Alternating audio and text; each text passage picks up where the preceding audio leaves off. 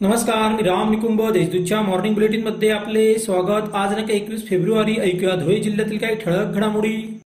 धुळे शहरात वाहतुकीचे नियम मोडणे वाहनधारकांना चांगलेच महागात पडले आहे.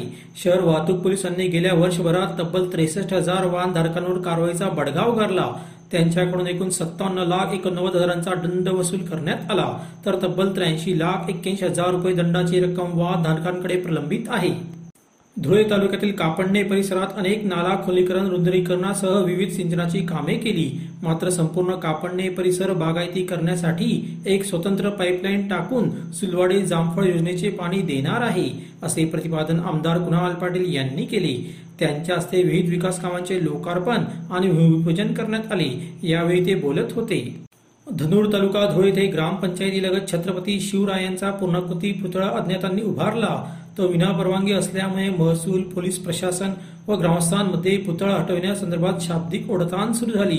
महिलांनी मात्र पुतळा हटवू नये यासाठी पुतळ्याभोवती वेढा घालत आंदोलन सुरू केले. अखेर मध्यस्थीने रविवारी हा वाद मिटला. साखरे येथे शिवदुर्ग प्रतिष्ठानतर्फे शिवजयंतीनिमित्त गड किल्ल्यांवर आधारित चित्रकला स्पर्धा घेण्यात आली. त्यात सहाशेवर स्पर्धकांनी सहभाग नोंदविला. त्यांनी गड किल्ल्यांची व विविध प्रसंगांची अतिशय सुबक चित्रे रेखाटली होती. त्याचे प्रदर्शनही भरवण्यात आले. तसेच उत्कृष्ट चित्रांना तीन गटात पारितोषिक देण्यात आले. जिल्ह्यात गेल्या दोन दिवसांपासून निर्गुण हत्येच्या घटनेचे सत्र सुरू आहे. वारसातील वृद्धाचे शिर छाटल्याची घटना ताजी असतानाच रविवारी धुळे शहरातील मोहाडी रस्त्यालगत उड्डाण पुलाखाली एक अज्ञात इसम रक्ताच्या थाळ्यात आढळून आला. पोलीस तपासात तो भिकारी असल्याचे स्पष्ट झाले. अज्ञात व्यक्तीने दगडाने ठेचून त्याची हत्या केली. शिरपूर तालुक्यातील बोराडी येथे एकाच रात्री पाच ठिकाणी चोरीच्या घटना घडल्या आहेत. त्या तीन ज्वेलर्स दुकानांचा समावेश आहे. या घटनांमुळे ग्रामस्थांमध्ये भीतीचे वातावरण निर्माण झाले आहे.